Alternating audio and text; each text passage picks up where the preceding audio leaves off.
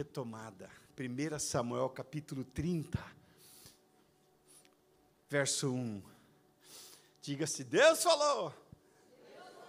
Vai cumprir. Diga graças a Deus. 1 Samuel capítulo 30, verso 1. Sucedeu, pois, que chegando Davi e os seus homens ao terceiro dia em Ziclag, já os amalequitas tinham invadido o sul e tinham ferido a Ziclag e a tinham queimado a fogo. Então vou ler de novo. Eles tinham invadido, diga, invadido o sul. E tinham o que mais? Ferido a Ziglarque e queimado a fogo. E tinham feito o que mais? Levado cativa as mulheres e todos os que estavam nela, tanto pequenos como grandes. E ninguém, porém, mataram. Tão somente levaram consigo e foram ao seu caminho. E Davi e seus homens chegaram à cidade, e eis que ela estava o quê? Queimada a fogo. Diga comigo, queimada a fogo. Mais uma vez. E as suas mulheres, seus filhos, suas filhas tinham sido levados cativas. Então Davi e o povo que se achava com ele, o que, que eles fizeram? Ergueram a voz e choraram, e não houve mais força para chorar. E Davi muito se, e Davi muito se, verso 6, e Davi muito, muito se angustiou, porque o povo falava em apedrejá-lo, porque a alma de todo o povo estava em, em amargura, e cada um por causa dos seus filhos e das suas filhas. Pai bondoso, tua palavra é maravilhosa. E mais uma vez, Senhor, nessa noite nós queremos nos deliciar, Senhor, com a tua palavra. Queremos nos deliciar, Senhor, com tudo aquilo que o Senhor vai nos falar. Abrimos o nosso coração, a nossa vida, a nossa mente e nossos ouvidos, porque queremos ouvir do Senhor hoje uma palavra que nos levante, que nos reconstrua, que nos faça caminhar, avançar, crescer, subir Senhor, nós queremos desta noite ser tocados pelo Teu Espírito Santo e que teu Espírito Santo possa nos remover do lugar comum, Senhor, de onde caímos, remover das nossas feridas, remover as queimaduras, as ataduras, remover o choro, remover, Senhor amado, as angústias, tudo aquilo que veio contra nós, Senhor, que nos derrubou, que nos anulou, Senhor, que nos entristeceu, porque hoje é dia de retomar, hoje é uma noite de retomada, e nós queremos, Senhor, retomar o nosso destino, o nosso futuro, as nossas forças, os nossos sonhos, a nossa casa, queremos retomar, queremos retomar a vida, Senhor. Por isso, nos abençoe, Senhor, com uma palavra que venha do céu para o nosso coração, em nome de Jesus. Amém. Assente-se na presença do Senhor. Graças a Deus. Vamos pregar essa noite? Amém? Vamos pregar essa noite, Ney? Bora, se vem comigo. Quem está comigo aqui, diga amém. amém. Então venha comigo, irmãos, porque Deus tem algo maravilhoso. Começamos com, essa, com esse texto triste, um, tre, um, trecho, um trecho triste. Aqui nós vemos no primeiro versículo palavra invasão, ferida, queimadura, queimados a fogo. Número dois, levados cativos. Verso 3, queimado a fogo.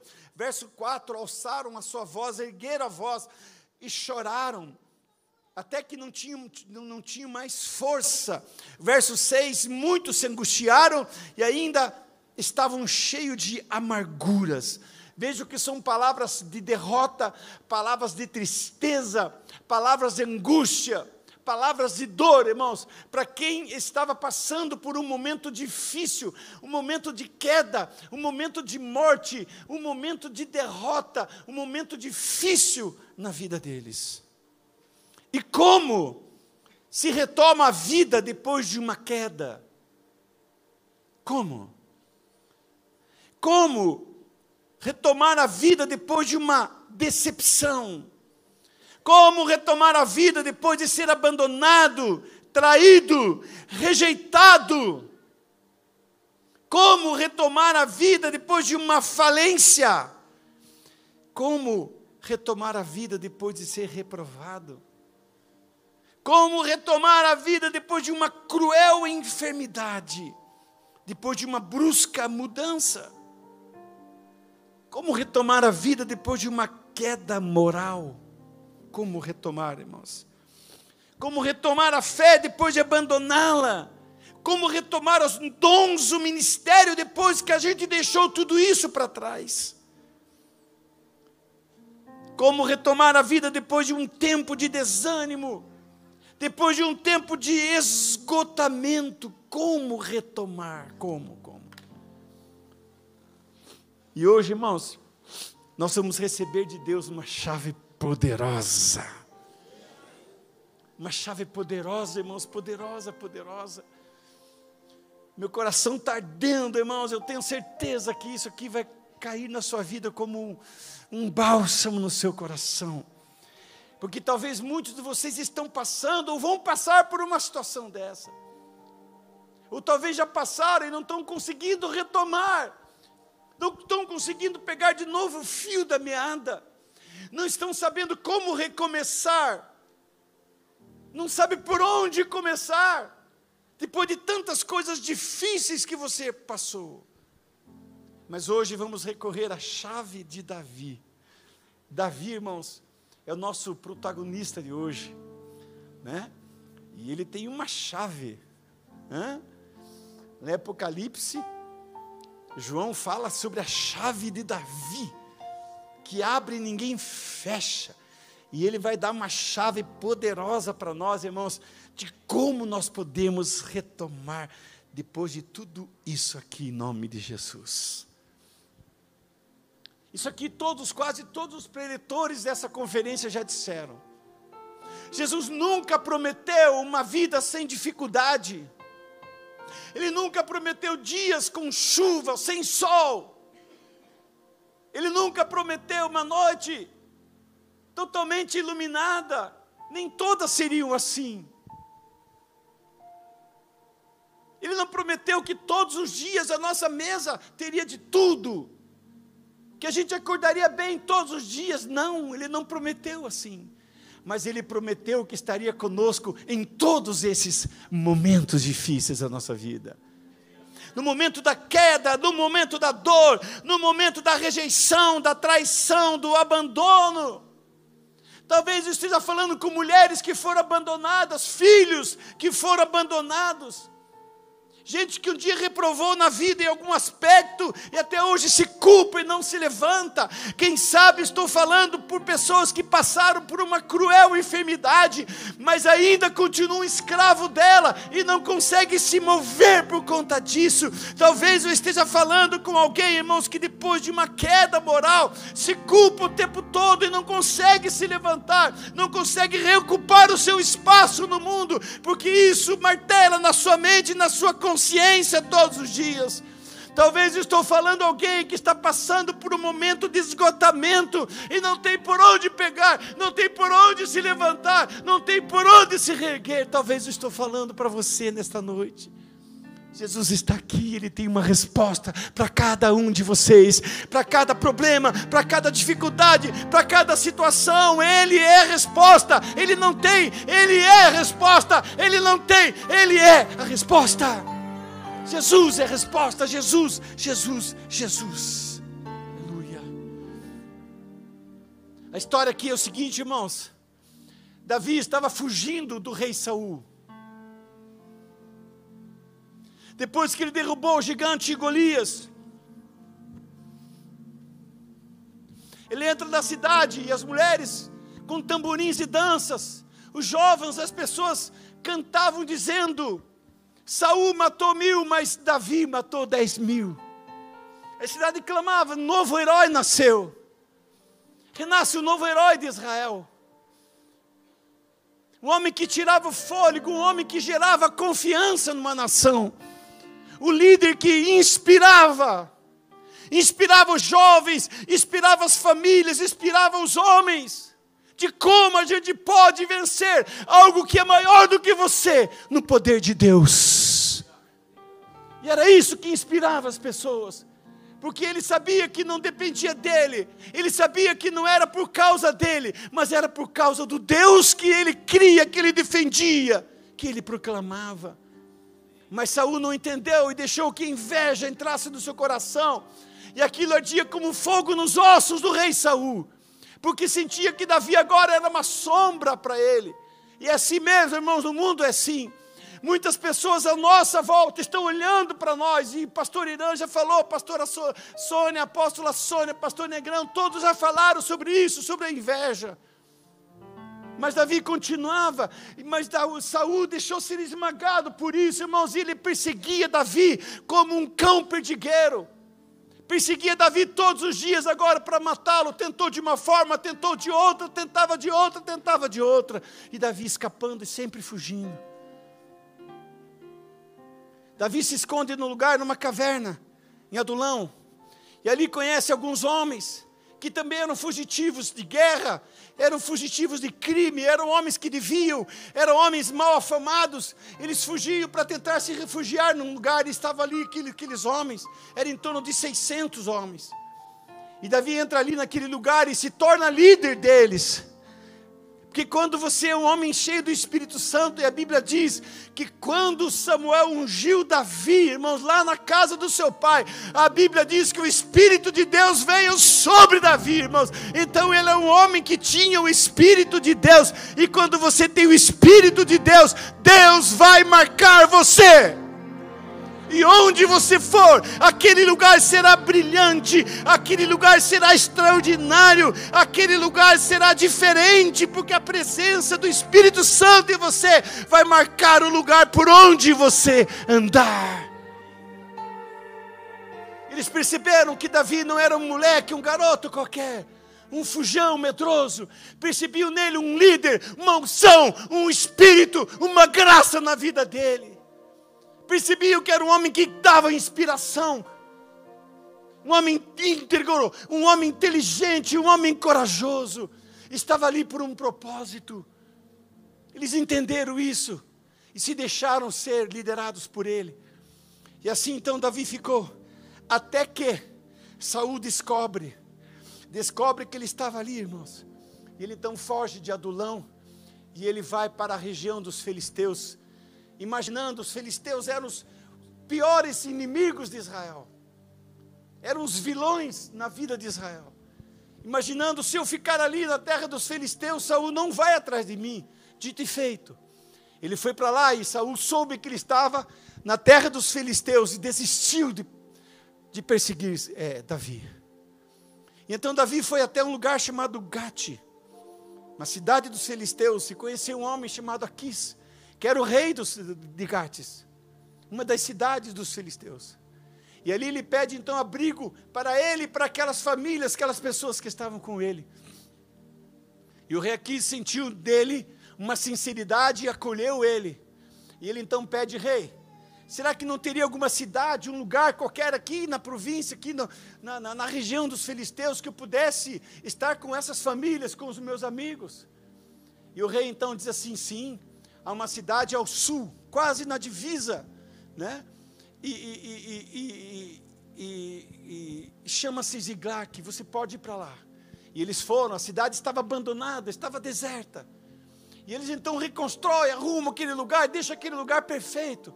E aí eles passam a morar ali. E então, irmãos, Davi passa a morar ali. E ele então, numa guerra, numa guerrilha, um dia, no outro dia, outra guerrilha, eram os pequenos inimigos dos filisteus. E aqui sempre perguntava para ele: onde é que você foi? Ah, eu tive ali.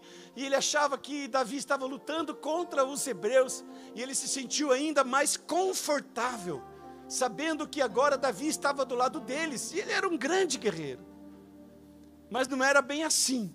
Ele lutava contra os inimigos dos próprios filisteus mas estava em treinamento para algo maior que Deus tinha preparado para ele. Certa ocasião, irmãos, os filisteus se reuniram em Éfeca, e ali eles estavam se preparando para uma guerra contra Israel, contra Saul. E então, o rei aqui chega para Davi e diz: Davi, Eu quero que você vá a essa guerra comigo. Eu preciso que você e os teus 600 homens vão a essa guerra comigo. E então Davi diz: Sim, senhor, vamos embora, vamos para essa guerra. Vamos embora, vamos dar um couro nesse Saul aí. Bora, rei Aquis. Conta comigo, conta com os meus soldados. E enquanto eles estavam ali se preparando para essa batalha, irmãos, alguns generais filisteus chegaram para Aquis e disseram: está maluco, rei? Como assim? Você está doido? Você sabe quem é esse Davi? É, ele é um homem bom, ele era servo de Saul, está aqui conosco já há mais de um ano. E é um homem bom, não faz mal a ninguém. soldado guerreiro vai ser benção da nossa vida. Falou, não, você está maluco. Esse homem aqui é o maior herói, o guerreiro de Israel. Esse homem aqui ovacionado na cidade. As pessoas gritam quando ele entrou na cidade: Ah, Saul matou mil e ele matou dez mil. Esse homem é perigoso, esse homem é violento. Eu não acredito neles, nós não acreditamos nele. Manda ele embora. E Aquis então chama Davi e diz: Davi, você precisa voltar para Ziglac, porque os generais não confiam em você e você precisa voltar para sua casa, para sua terra. Essa guerra não vai ser sua. Você não tem lugar nessa guerra. A Bíblia diz que Davi caminha três dias até chegar em Ziclag. E quando ele chega lá em Ziclag, irmãos, ele encontra a cidade destruída pelos amalequitas. Quem eram os amalequitas? Irmãos, quando você estuda a história dos amalequitas, eles eram um povo cruel. Cruel. Eles estavam por vários lugares, entre eles no próprio Sinai. Quando Israel passava ali, irmãos, eles deixavam para trás o povo de Israel indo para a terra prometida. A parte de trás iam os velhos, os doentes, as mulheres com as crianças. E eles vinham por trás e covardemente destruíam, matavam as mulheres, matavam as pessoas doentes e as crianças. Covardes. Eles se escondiam na areia, irmãos, faziam tocaias para os seus inimigos. Quando eles viam, eles eram surpreendidos por eles. Eles eram sanguinários. Eles eram pessoas violentas. Mas olha o que aconteceu quando Davi chega ali em Ziglag, os amalequitas tinham tocado fogo na casa deles, tinham destruído tudo, tinham levado as famílias embora como refém, levaram a riqueza, levaram o gado, levaram as ovelhas, levaram tudo, os bens, os animais, tudo que eles podiam, eles levaram embora. E no verso 6, nós lemos aqui: Davi muito se angustiou, porque o povo falava em apedrejá-lo, porque a alma de todo o povo estava em amargura, cada um por causa dos seus filhos e das suas filhas.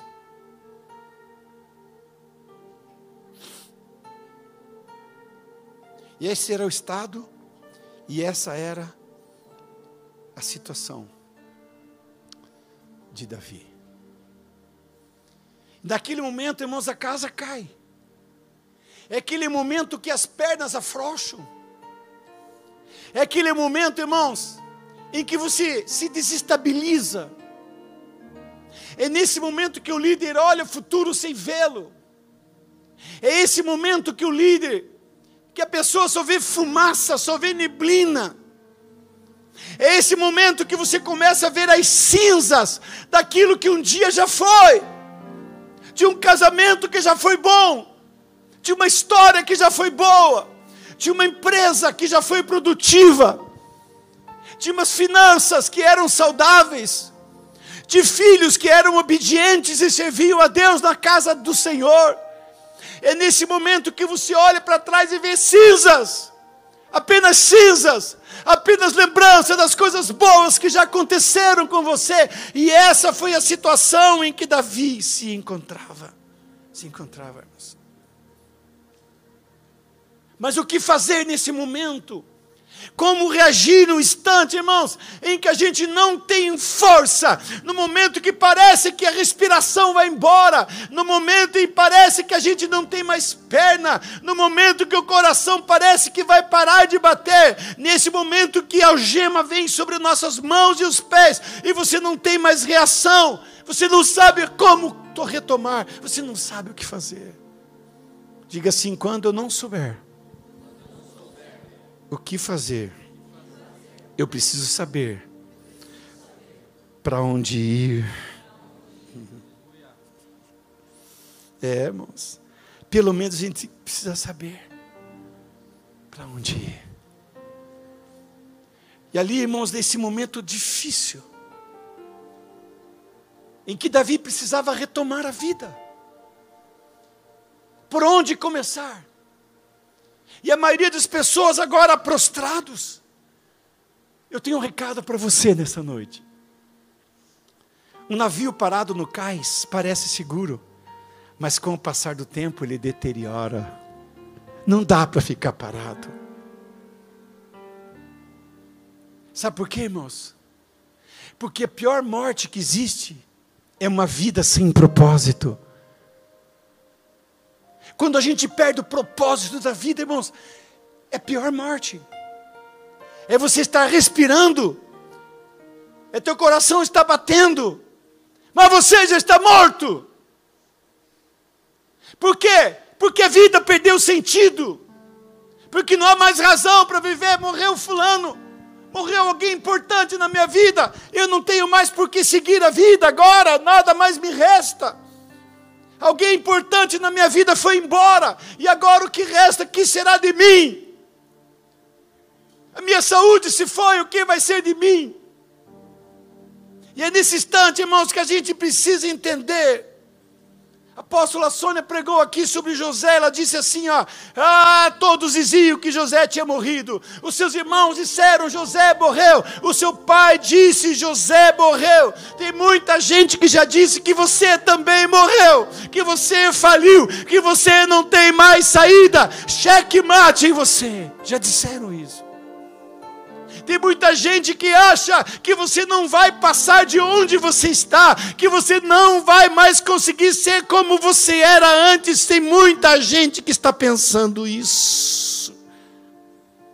Mas deixe eu contar uma coisa para você, irmãos. Jesus estava sepultado. O sumo sacerdote, os romanos, Caifás, os fariseus juntaram uma grande soma de dinheiro, colocaram na mão dos soldados que cuidavam do, da sepultura de Jesus e disseram para eles: eu quero que vocês vão em cada canto da cidade, nas cidades em volta de Jerusalém, aonde vocês conseguirem alcançar, e digam para cada pessoa que vocês encontrar, cada casa, cada família, que Jesus está morto e que os discípulos roubaram o corpo de Jesus e que tudo isso está acabado, essa história terminou, que ninguém precisa mais pensar em Jesus, ele vai ser esquecido, vai ser uma vaga lembrança daqui a um tempo, e eles fizeram isso. No primeiro dia, no segundo dia eles fizeram, mas ao terceiro dia não conseguiram. Sabe por quê, irmãos? Porque Jesus ressuscitou. E Apocalipse capítulo 1, verso 17 e 18, ele se mostra, ele se apresenta a João lá na ilha de Pátimos, e ele diz: Eu sou o Alfa e o Ômega, eu sou o princípio e o fim de todas as coisas. Eu fui aquele que estava morto, mas agora estou vivo. Eu fui aquele que estava na sepultura, mas agora estou vivo vivo e estou vivo para todo sempre. Aleluia. Estava morto, mas estou vivo. Estava acabado, mas estou de pé de novo cravaram minhas mãos e meus pés na cruz, mas estou livre de novo para proclamar o reino e a justiça de Deus. A sepultura não pode deter Jesus, a morte não pode deter Jesus, o inferno não pode deter Jesus, e ele não vai deter você também. Porque maior é aquele que está em nós do que aquele que está no mundo, ele não vai nos deter. Por isso é tempo de retomar, é tempo de recriar, é tempo de refazer, é tempo de começar a caminhar de novo. Aleluia! É tempo, é tempo. Ele está aqui esta noite para levantar você, irmãos. Quando acharam que a cruz era o fim, os discípulos correram, os amigos correram, só ficou João e Maria aos pés da cruz. As mulheres que iam no túmulo ali levar perfume, as pessoas acuadas, parecendo os políticos brasileiros com medo do Alexandre de Moraes. Todo mundo acuado, todo mundo fugindo. Mas mal sabiam eles, irmãos, que a morte de Jesus, que a cruz, era o começo de uma nova história. Não sabem aqueles que são inimigos seus e meus, que nossa queda, que as nossas dificuldades, muitas vezes são, é o começo de um tempo glorioso, é o começo de um tempo novo, é o começo, é algo que está começando ali, de um novo projeto de Deus na nossa vida, que vai começar no momento da morte, da dificuldade, da dor, porque quando o Senhor levantar você dali, Ele vai te engrandecer para você nunca mais cair, para nunca mais cair. Diga graças a Deus. É. Fui vivo, morri, mas agora estou vivo de novo e tenho a chave da morte e do inferno. Porque Deus ainda tem muitas coisas para fazer através de você e Ele continua confiando em você. Sabe que você ainda pode construir grandes coisas. Ele sabe que Ele ainda pode confiar em você.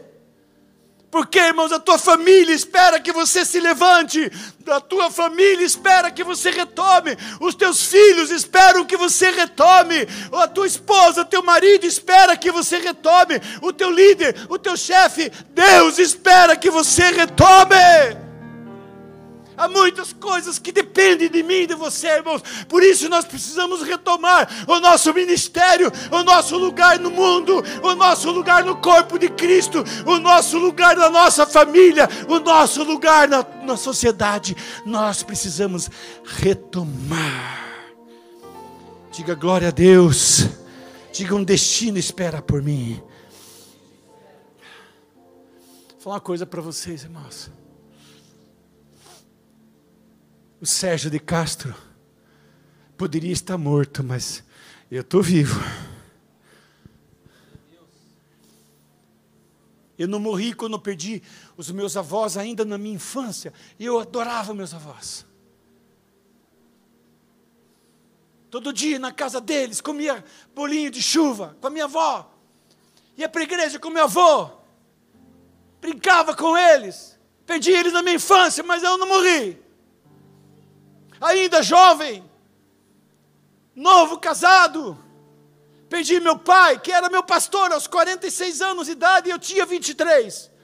Ele morreu, mas eu não morri. Poderia ter morrido, enterrado meus sonhos junto com ele, dizendo: não é justo que meu pai, com 46 anos, um homem brilhante, um pastor maravilhoso, um pai incrível, morra. Poderia ser um cara sentindo-me injustiçado, eu poderia jogar tudo na mesma sepultura, a minha dor, a minha mágoa, dizer: eu não quero ser um pastor, mas eu não morri, eu estou aqui para a glória do Senhor Jesus. Eu não morri, irmãos, quando tive que passar por cirurgias, e foram várias vezes. Eu não morri, irmãos, quando muitos me abandonaram. As dez primeiras igrejas que nós plantamos, os pastores me abandonaram. Muitos membros me abandonaram, me traíram, me apunhalaram pelas costas. Mas eu não morri. Quanta gente foi curada, abençoada, tratada, cuidada, abraçada e amada, mas saíram da igreja, abandonaram a igreja, me abandonaram. Mas eu estou aqui, não morri. E que bom que eu não morri, porque hoje eu posso amar você, cuidar de você, posso apacentar você, teus filhos, tua casa, tua família. Quantas vezes, irmãos, eu poderia ter morrido, quando a escassez bateu na minha porta, Talvez como muitos de vocês, eu também já perdi tudo. Certa época da minha vida, fui morar de favor da minha sogra, mas eu não morri, irmãos. Muitos diziam: está morto, morreu, acabou para ele, não tem mais para ele. Perdi casa, perdi carro, tudo que eu tinha, irmãos mas nunca perdi minha dignidade, a minha fé e a minha confiança no Senhor. E hoje estou vivo para testemunhar quão grandes coisas Deus tem feito na minha vida. Estou vivo para testemunhar que Deus é soberano e que Ele está acima de todas as circunstâncias da minha vida. Pode aplaudir Jesus, irmãos. Pode.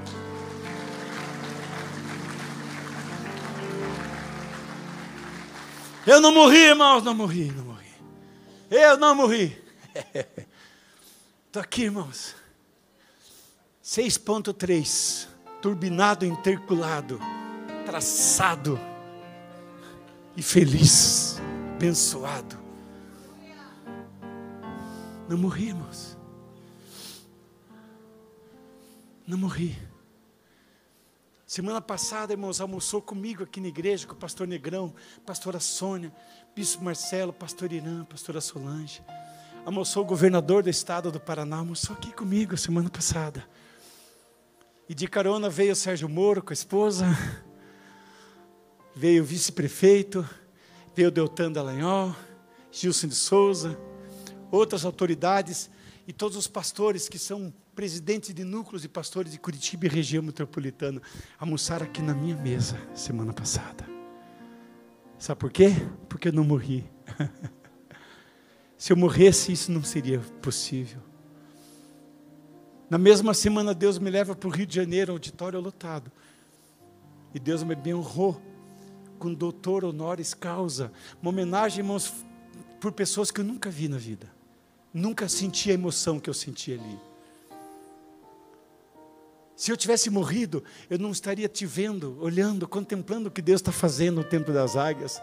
Se eu tivesse morrido, irmãos, se eu tivesse me sepultado, não teríamos hoje 38 igrejas plantadas, uma escola de ministério que já formou mais de 2 mil alunos. Se eu tivesse morrido, não estaríamos aqui hoje para contar das grandezas que Deus tem feito na nossa vida, na vida de cada um de vocês. E é por isso, irmãos, que eu declaro em nome de Jesus: você não está morto. Você não está morto. Você está vivo, seu indivíduo. Você está vivo, você está respirando, você está aí sentado. Eu quero que você fique em pé e aplauda o Senhor. Diga: estou vivo, eu estou vivo. Diabo não queria ouvir isso, irmão. O diabo já tentou matar você várias vezes. O diabo tentou sepultar você várias vezes. Ele tentou, já tentaram sepultar você. Continue aplaudindo, irmãos.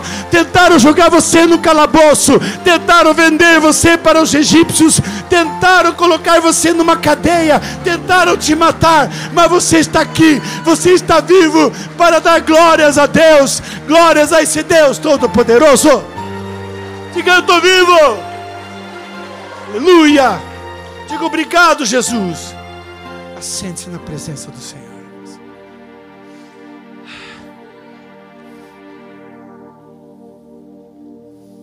Como todo ser humano, Davi cometeu três erros no meu ponto de vista aqui dessa mensagem. O primeiro erro que Davi cometeu, irmãos, foi morar na terra dos filisteus, arqui-inimigos de Israel. Quando Samuel derramou sobre ele aquele azeite vertido daquele chifre de alce, e aquele azeite com perfume suave percorreu pela sua cabeça e todo o seu corpo, e aquele menino foi banhado pelo óleo do Espírito Santo. Deus deu a ele uma promessa, e qual era a promessa? Tu vai reinar nessa terra tu vai reinar, serás o rei dessa nação. E agora, irmãos, Davi confiava no quê? Nos filisteus. Eles vão me proteger. Eli, esse vai ser o meu refúgio. Ele que disse que o Senhor é o meu refúgio, é a minha fortaleza. Agora se refugiando nos filisteus. Erro. Segundo erro que eu vejo que ele cometeu Segundo erro. Irmãos, como é que ele aceita por Aques lutar contra o exército de Israel, contra Saul? Por mais que Saul estivesse errado, por mais que Saul estivesse longe de Deus, por mais que Deus virou as costas para Saul, o óleo da primeira unção ainda estava sobre ele, o óleo de autoridade sobre a nação de Israel ainda estava sobre ele.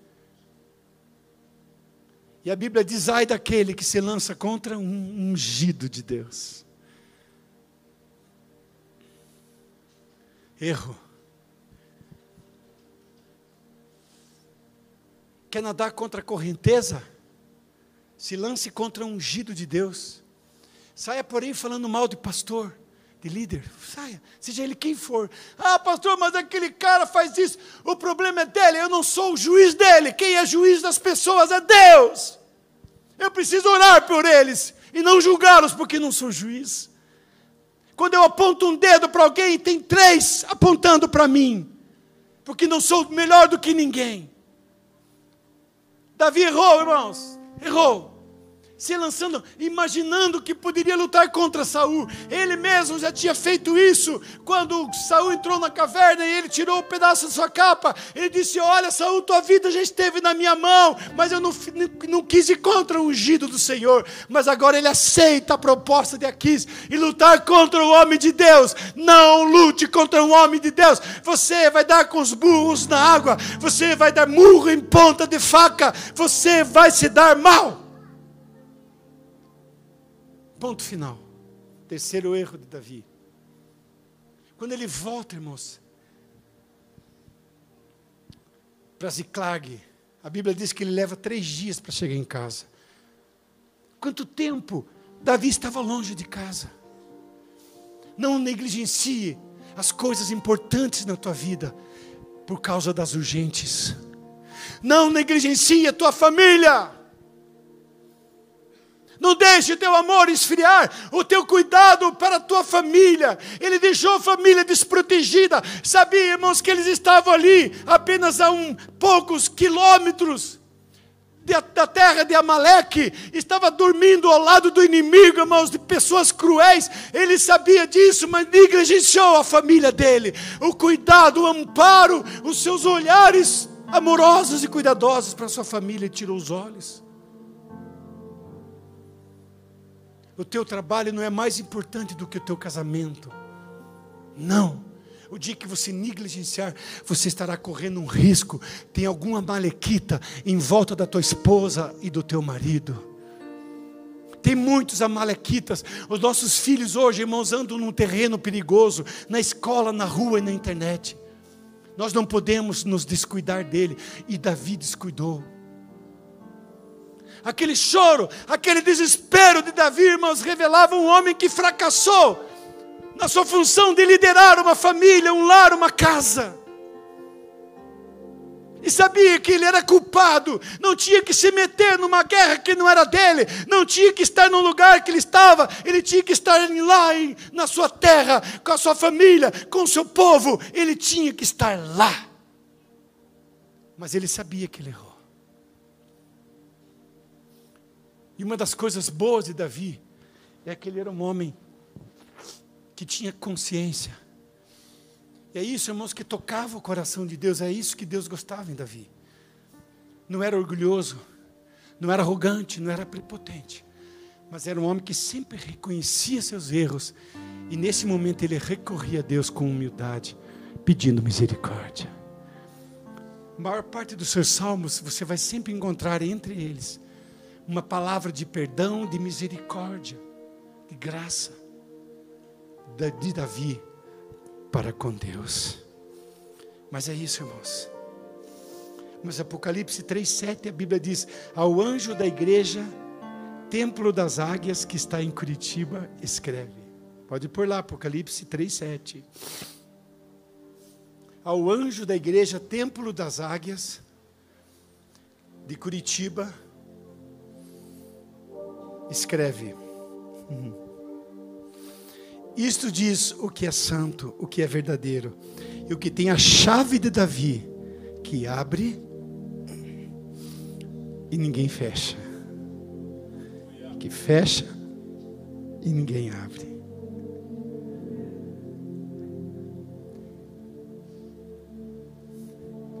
Eu orei tanto a Deus, falei, Deus, me dá essa chave de Davi aqui.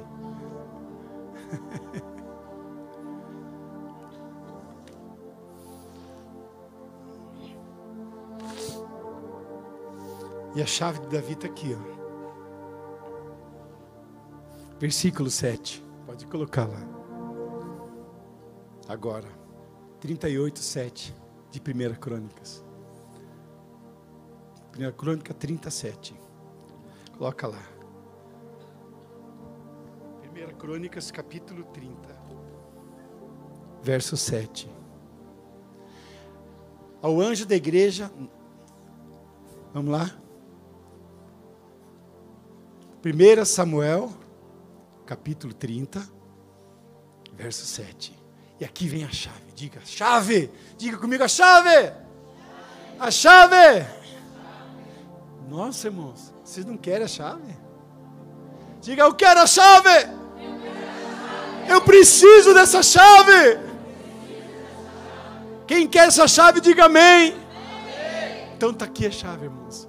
E disse Davi a Abiatar, o sacerdote: filho de Aimeleque, traga-me aqui a estola sacerdotal.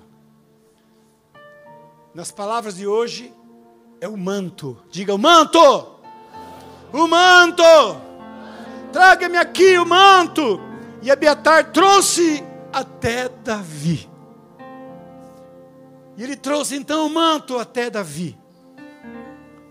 O que significava aquele manto? Qual era o interesse de Davi sobre esse manto? O que havia nesse manto? Qual era o propósito desse manto? Eu gostaria que a apóstola Sônia me trouxesse aqui, por gentileza, o manto. O que é que tinha nesse manto? Qual era o segredo desse manto? O que é que possuía nesse manto? Porque a Bíblia diz, irmãos, que Davi desfaleceu de tanto chorar. Eles queriam apedrejá-lo, eles queriam matá-lo. Sabiam que a culpa era dele. Aonde que se estava com a cabeça, Davi? De ir com os homens de Aquis, de quitar Aquis e Glaque. E agora perdemos a família, os filhos foram embora. Perdemos a esperança, perdemos tudo. E Davi, então, irmãos, a Bíblia diz que ele desfalece de tanto que ele chora. E aí então ele olha para Abiatar e diz: traga o manto, diga assim: traga o manto. Irmãos, o que é que tinha nesse manto? Qual era o segredo desse manto? Qual era o segredo, irmãos? Qual era o segredo? Este manto aqui, irmãos, significa se revista de Deus. Esse manto aqui, irmão, significa humilhação, o respeito, porque agora Davi ia entrar na presença de Deus.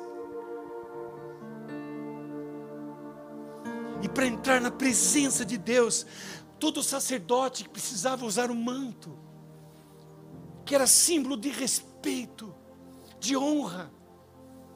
Eu vou estar num lugar santo. A presença de Deus é um lugar santo. Então, irmãos, para onde ir quando a tragédia se instalar em nossa vida? Para onde? Para onde Davi foi, irmãos? Para a presença de Deus. Ele foi para a presença de Deus, ele entra na presença de Deus.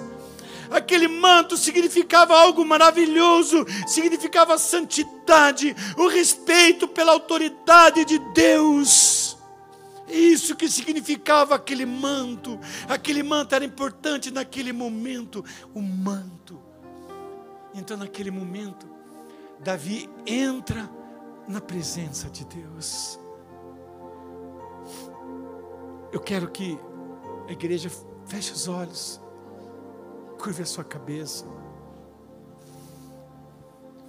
Talvez você veio para cá hoje com uma expectativa.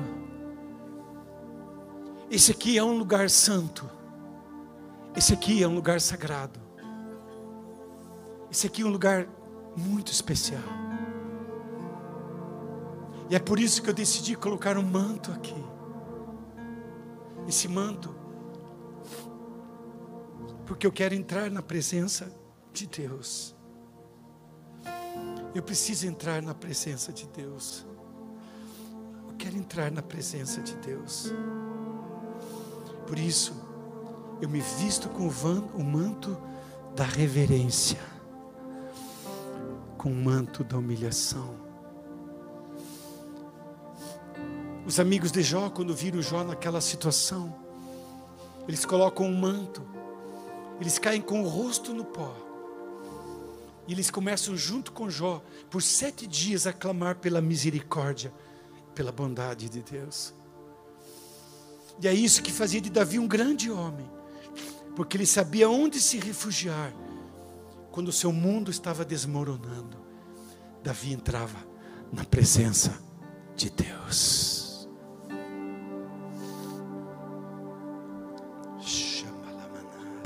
Tocar no manto, na orla do manto tem que estar prostrado pra tocar no manto, pra tocar no manto, na orla do manto. Que quebrantar-se pra tocar no manto pra tocar no manto, na orla do manto. Tem que estar prostrado pra tocar no manto, pra tocar no manto, na orla do manto quebrantar-se pra tocar no manto.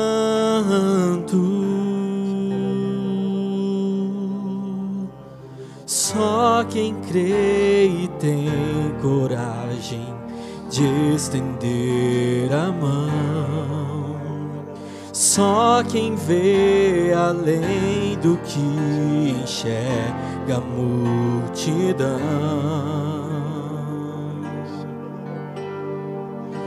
o que se quebranta e se lança pelo chão,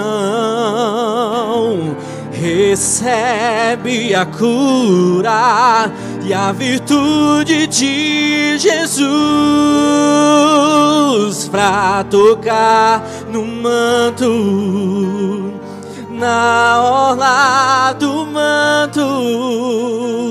Tem que estar prostrado pra tocar no manto, pra tocar no manto, na orla do manto. Se coloque em pé, igreja do Senhor. Comece a clamar a Deus, clama a Deus. Fala com Deus agora. Coloca o manto da santidade, o manto da humilhação, o manto do perdão, da graça, da misericórdia de Deus. Recorra a Deus dizendo: Deus, o Senhor é a única saída, o Senhor é tudo que eu tenho na vida, é só o Senhor que pode me levantar. Tuas mãos são fortes o suficientes para mim.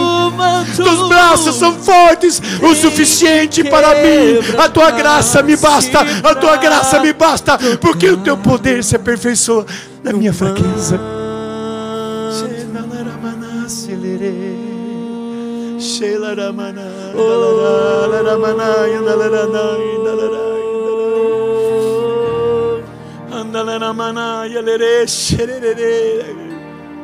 Qual a situação que você vive hoje? Vai! Coloque o manto da humilhação. Coloca. Coloca. Entra na presença de Deus. Se revista de Jesus agora e enfrente teus dramas, enfrente teus inimigos, enfrente a tua dor, enfrente as tuas derrotas, enfrente os seus medos. Enfrente, enfrente. Coloca o manto, toca no manto é o manto, o segredo é o manto, A chave de Davi era o manto. Abiatar me traga o manto. Eu sei por onde ir. Eu sei para onde eu vou recorrer. Eu sei, é Deus, o Senhor, é o meu refúgio, a minha fortaleza, o meu socorro presente na angústia. Eu quero tocar nesse manto, Jesus. Jesus. Vai, igreja, clama ao Senhor. A Bíblia diz: clama a mim, eu te responderei. Qual é a tua angústia hoje? O que é que está angustiando você? Jesus, pra tocar. Toca no manto, Senhor. Yeah. Toca no manto. Que estar prostrado pra tocar. Se prostra diante de Deus. Se humilha diante dele e ele vai te exaltar.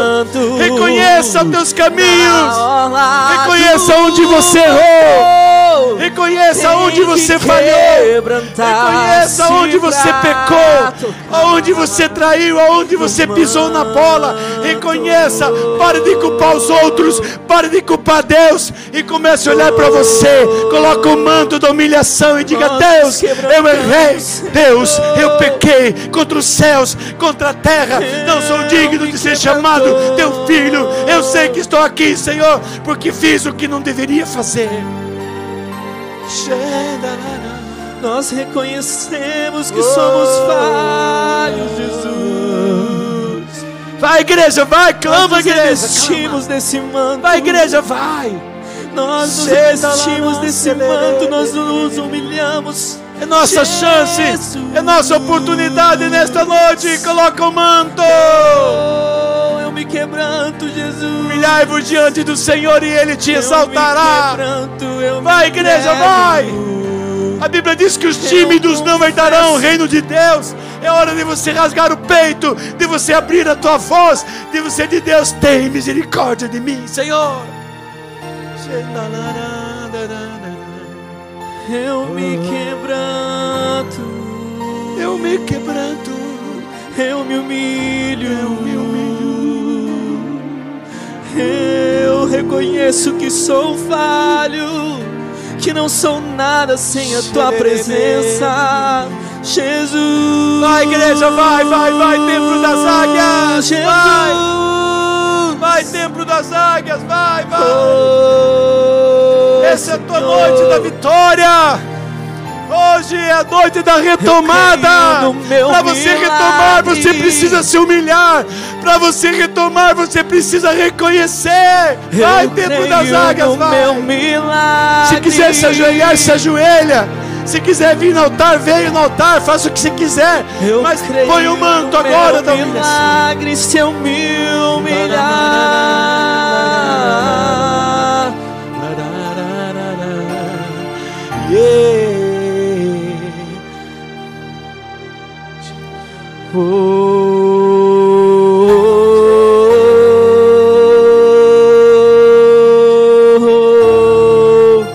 eu me humilho, Jesus.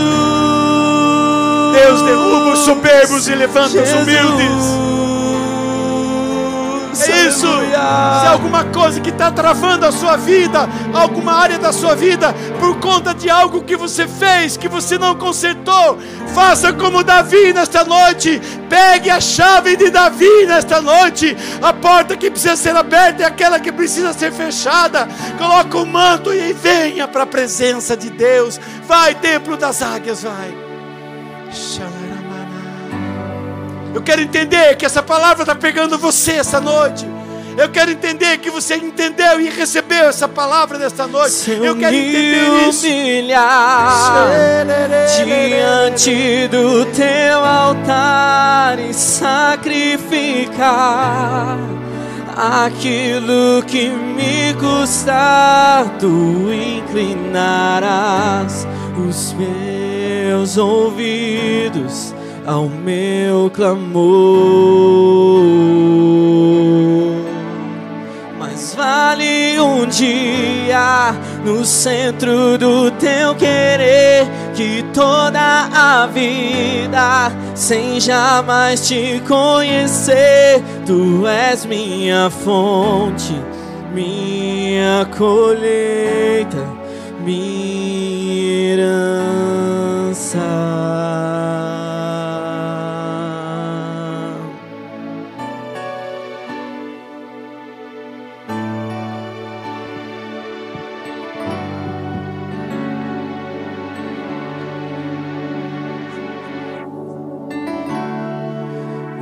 Lugar, tu és real.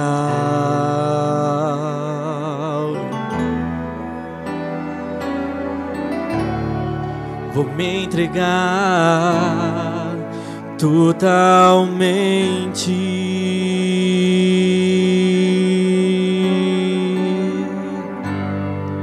O teu toque abriu os olhos do meu coração. Eu posso enxergar e entender.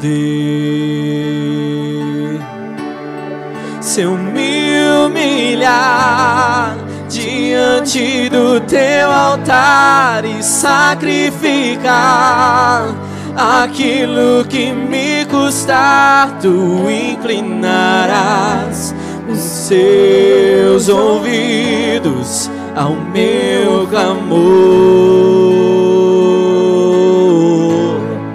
Mas vale um dia no centro do teu querer que toda a vida sem jamais te conhecer, tu és minha fonte, minha colheita, minha herança.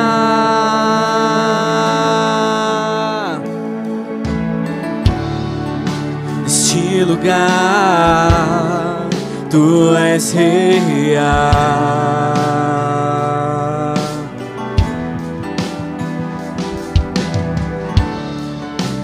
Me entregar totalmente.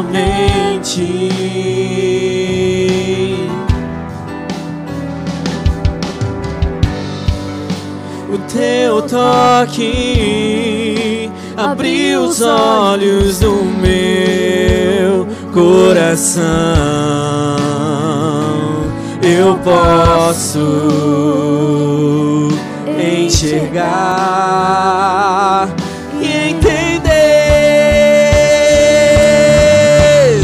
Se eu me humilhar diante do teu altar e sacrificar aquilo que me custar, tu inclinarás os seus ouvidos ao meu clamor.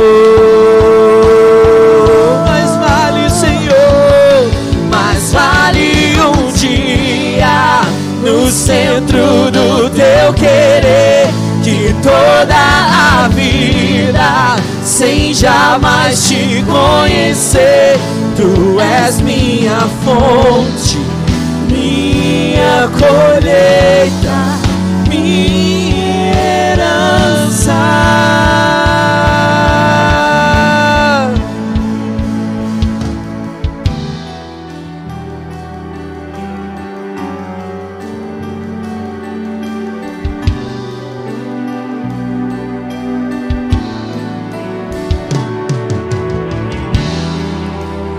A minha fonte é o teu amor, minha colheita é o teu amor, minha herança é o teu amor. É o teu amor, a minha fonte. A minha fonte é o teu amor, colheita é o teu amor, minha herança é o teu amor. É o teu amor, é o teu amor, é o teu amor. A minha fonte é o é teu amor, minha colheita é o teu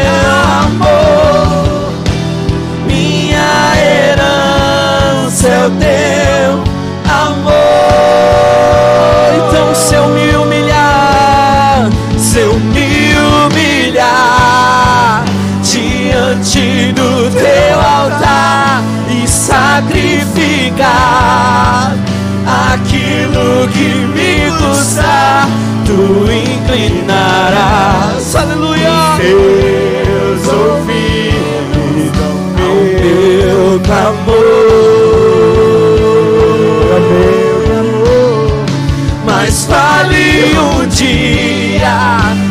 centro do teu querer que toda a vida sem jamais te conhecer tu és minha fonte minha colheita minha herança.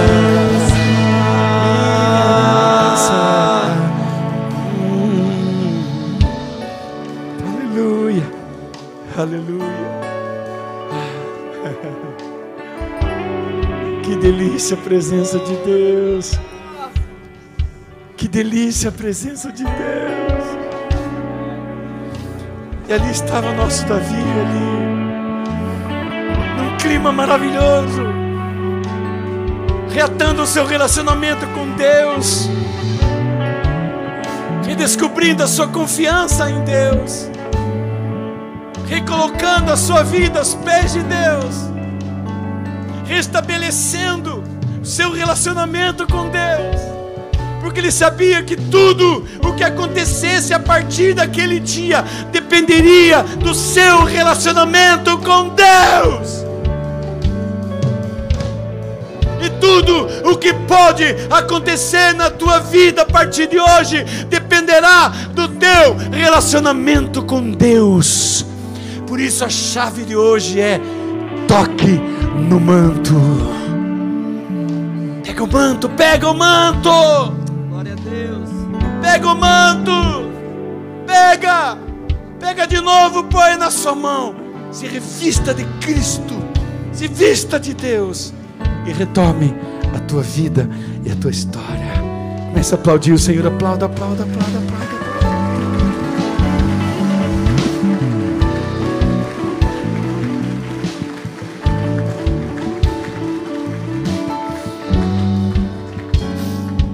Mesmo espírito se assente. E o que acontece aqui com o nosso querido Davi? Versículo 8, 1 Samuel 38. Então consultou Davi ao Senhor, dizendo: Perseguirei eu esta tropa? Alcançá-la-ei? E ele disse: Claro, pode perseguir, por certo que você alcançará e tudo recuperarás, tudo libertarás. Lá no verso 6b, a Bíblia diz: Todavia, Davi se reanimou no Senhor. Todavia, Davi se reanimou no Senhor.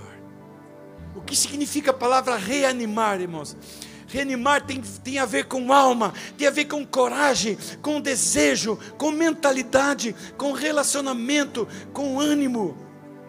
Mas a raiz principal da palavra ânimo, se reanimou, significa estar vivo. Diga, estar vivo! Está vivo, ou seja, Davi ressuscita em Deus. Estava morto, mas agora revive. Ele se ressuscita, ele está vivo de novo. Irmãos, depois que você entra na presença de Deus, ele te traz a vida, ele te reanima, ele te levanta, ele te ressuscita. Presença de Deus, irmãos. Presença de Deus, presença de Deus.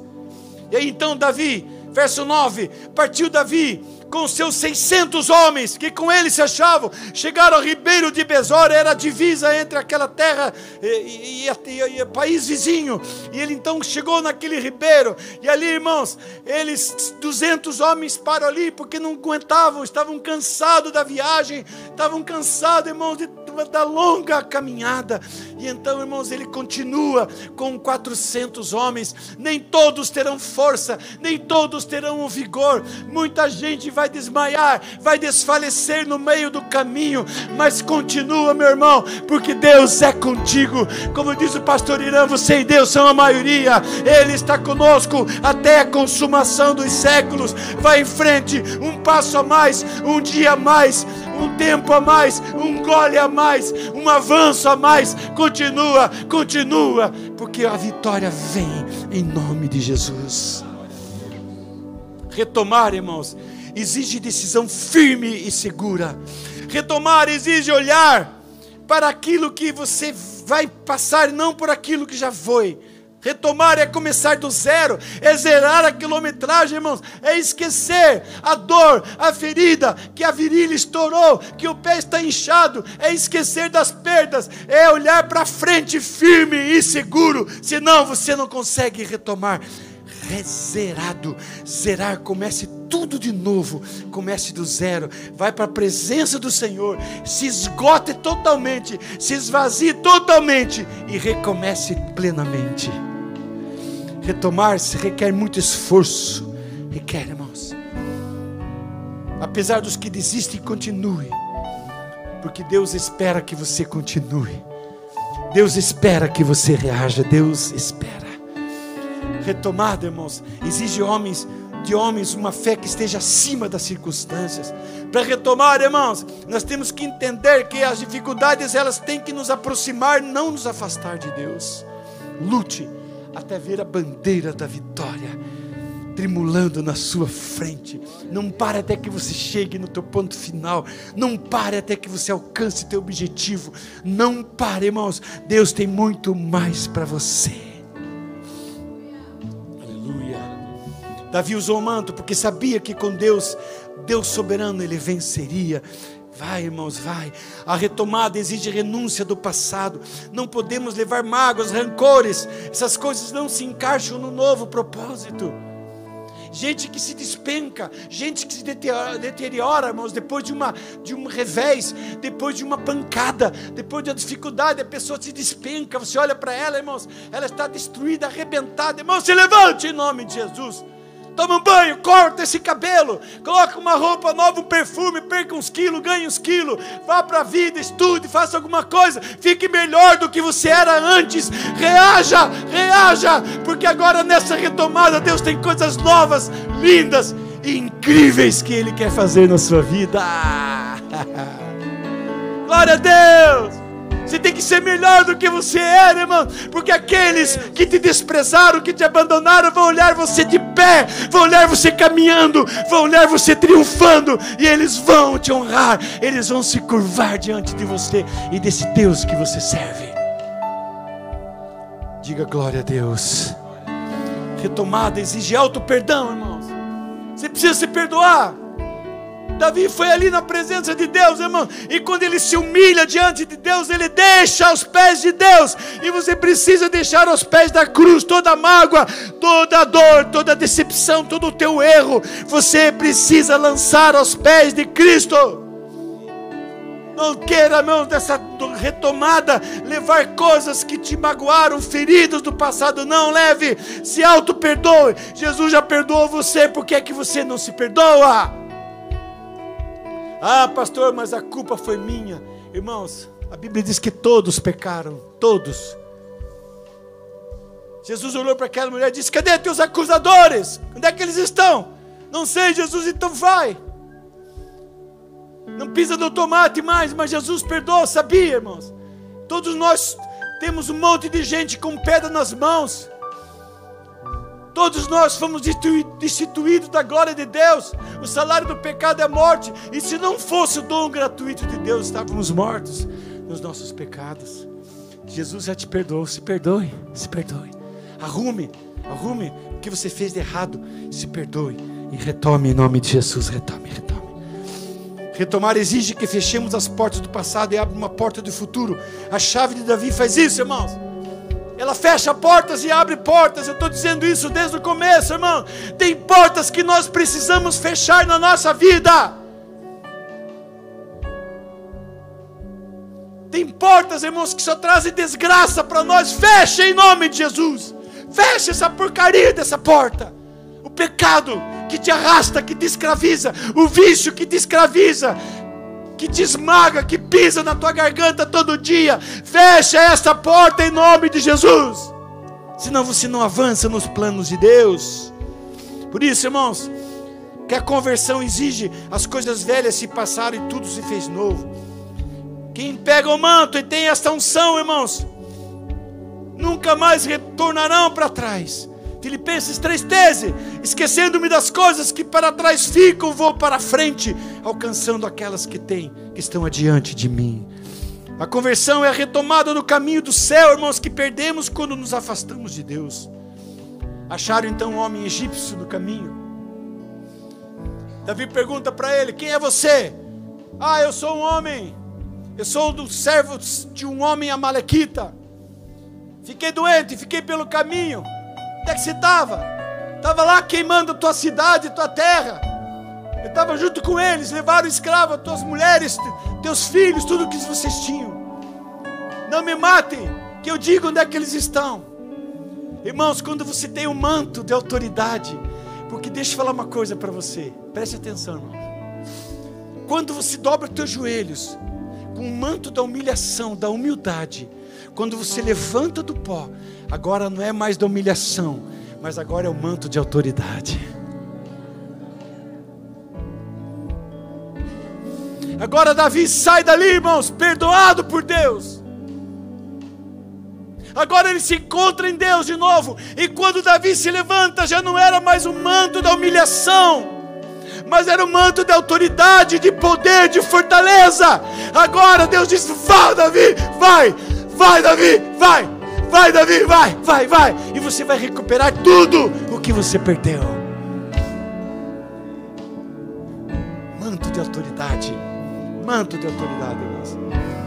E ele chega lá, os abalequitas, todos espalhados pelaquela terra. E a Bíblia diz que eles começam logo do amanhecer, começa uma guerra, uma batalha. Eles passam o dia todo lutando, passam a noite toda lutando, passam o dia do outro dia seguinte, o dia inteiro, irmãos, dois dias e uma noite toda lutando, e eles venceram os Amalequitas, eles reconquistaram a sua família, reconquistaram seus bens, seus animais, e ainda pegaram tudo que era dos Amalequitas, levaram os despojos dele, ou seja, triplicaram aquilo que eles perderam. Deus é capaz de fazer isso quando você está revestido do manto da autoridade. Deus vai te dar dupla honra, vai te dar autoridade sobre os teus inimigos. Aquilo que foi a tua vergonha vai ser a tua alegria. E agora Deus vai te honrar na terra da tua tristeza, porque Deus é poderoso. Por isso, irmãos, pegue o manto nessa noite, pegue o manto. É com Deus que você vai vencer, é com Ele que você vai avançar, é com Ele que você vai reconquistar, e é com Ele que você vai retomar. Diga graças a Deus. Agora eu encerro, irmãos. Eu encerro. Retomar é também retomar a confiança que tínhamos. Talvez na queda você perdeu a confiança. Pessoas não confiavam mais em você. Sócio, a família, a sociedade, o mundo, o SPC, ninguém mais confiava em você. Mas agora você retomou. E uma das coisas que Deus vai fazer você retomar é a tua honra, é a tua credibilidade. As pessoas vão ver que você já não é mais o mesmo. Olharam, não é mais aquele Davi que abandonou a família. Não é aquele Davi que se aliou aos inimigos de Deus para combater contra o ungido de Deus. Vi que não era aquele Davi, irmãos, que deixou o propósito e o plano de Deus, não Agora é um Davi reconciliado com Deus, um Davi humilhado, um Davi que tinha de novo o seu conserto com Deus, e estava revestido com o manto de autoridade que dava para ele para pisar na terra do inimigo e conquistar aquilo que ele perdeu. E ele também reconquistou a confiança, porque os seus 600 homens não confiavam mais nele, aquelas famílias não acreditavam mais nele, queriam até apedrejá-lo, mas agora eles olhavam para Davi e podiam dizer de novo: Ah, Saul matou mil, mas Davi matou dez mil. Ah, ele é melhor do que ele era antes. Nossa, eu não conheço mais ele, como está diferente. Ele está mais bonito, ela está mais bonita, está mais saudável, está mais alegre, está mais inteligente, está mais íntegro. Agora sim, agora vai, agora vai. Comece a aplaudir o Senhor se você recebe essa palavra. Vai, irmão, vai, irmão, vai, isso. Aplauda, diga eu recebo, é isso que eu quero. Diga aleluia.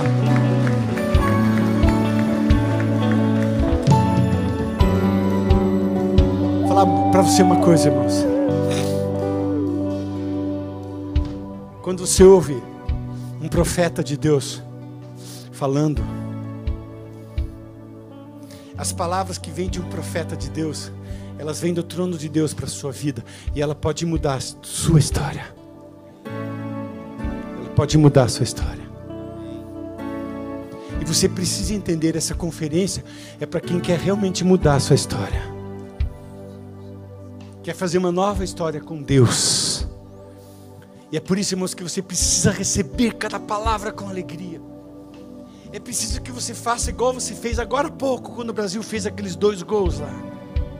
Eu tenho certeza que você vibrou muito, mas aqui, quando você recebe uma palavra profética, uma virada, um levante de Deus, algo que vem de Deus, você fica olhando, irmãos, assim, às vezes meio um cafuso, mameluco, meio não sei como, irmãos, eu vou dizer de novo aqui, porque eu quero encerrar com essas palavras. Aqueles que verão você vão dizer: ela está mais bonita, ele está mais lindo, ele está mais saudável, ele está mais forte, ele está mais próspero, ele está melhor, ele está diferente agora. Eu acredito nele, eu acredito nela, eu acredito, eu acredito, eu acredito.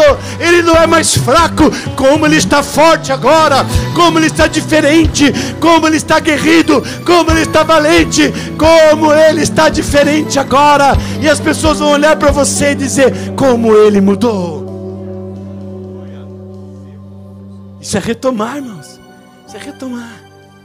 É. Isso é retomar. Quem achou que você tinha morrido, irmãos?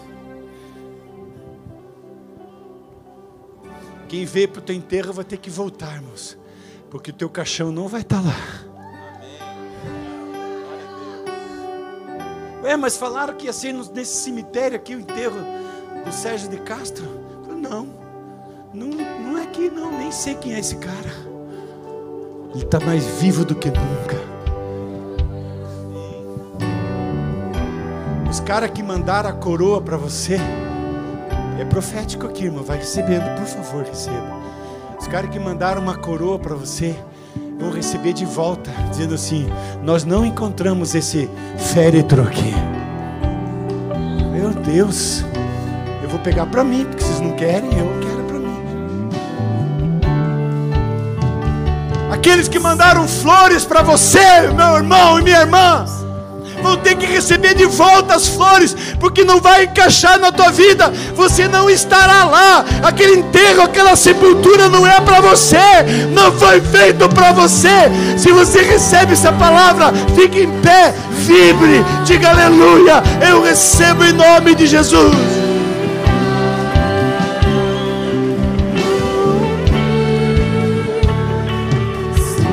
Diga, não é para mim, não é para mim. Aleluia! Diga glória a Deus! Deus está te visitando com vida, Deus está visitando você com saúde, Deus está te visitando com vitória, Deus está te visitando com graça, Deus está te visitando com prosperidade, Deus está te visitando com salvação, Deus está te visitando esta noite. Oh,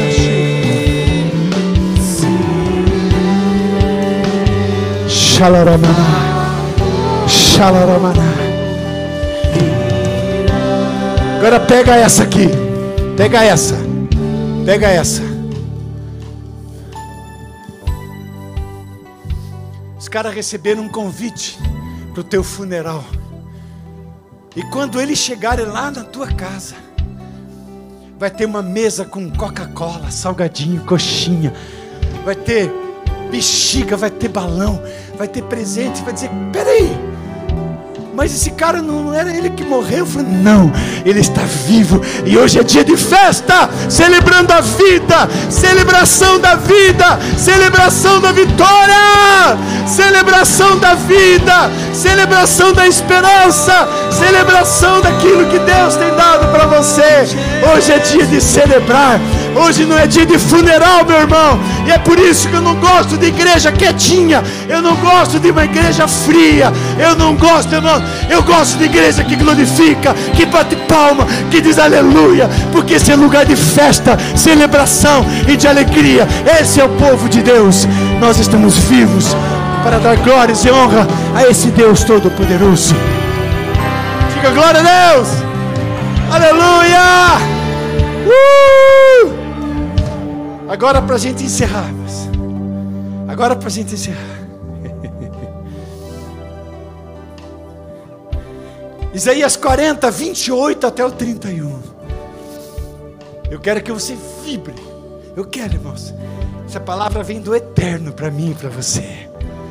Não sabes, não ouvistes, que o eterno Deus, o Senhor, o Criador dos fins da terra, nem se cansa e nem se fadiga? É inescrutável o seu entendimento. Dá força ao cansado e multiplica as forças de quem não tem vigor. Os jovens se cansam e se fadigam, e os moços certamente cairão. Mas, todos juntos, os que esperam no Senhor,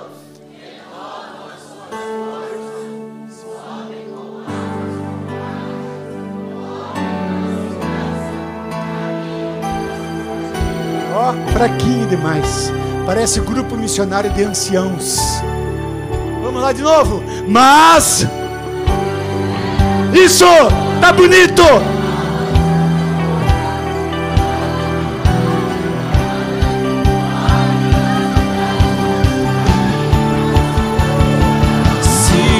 Se Deus falou,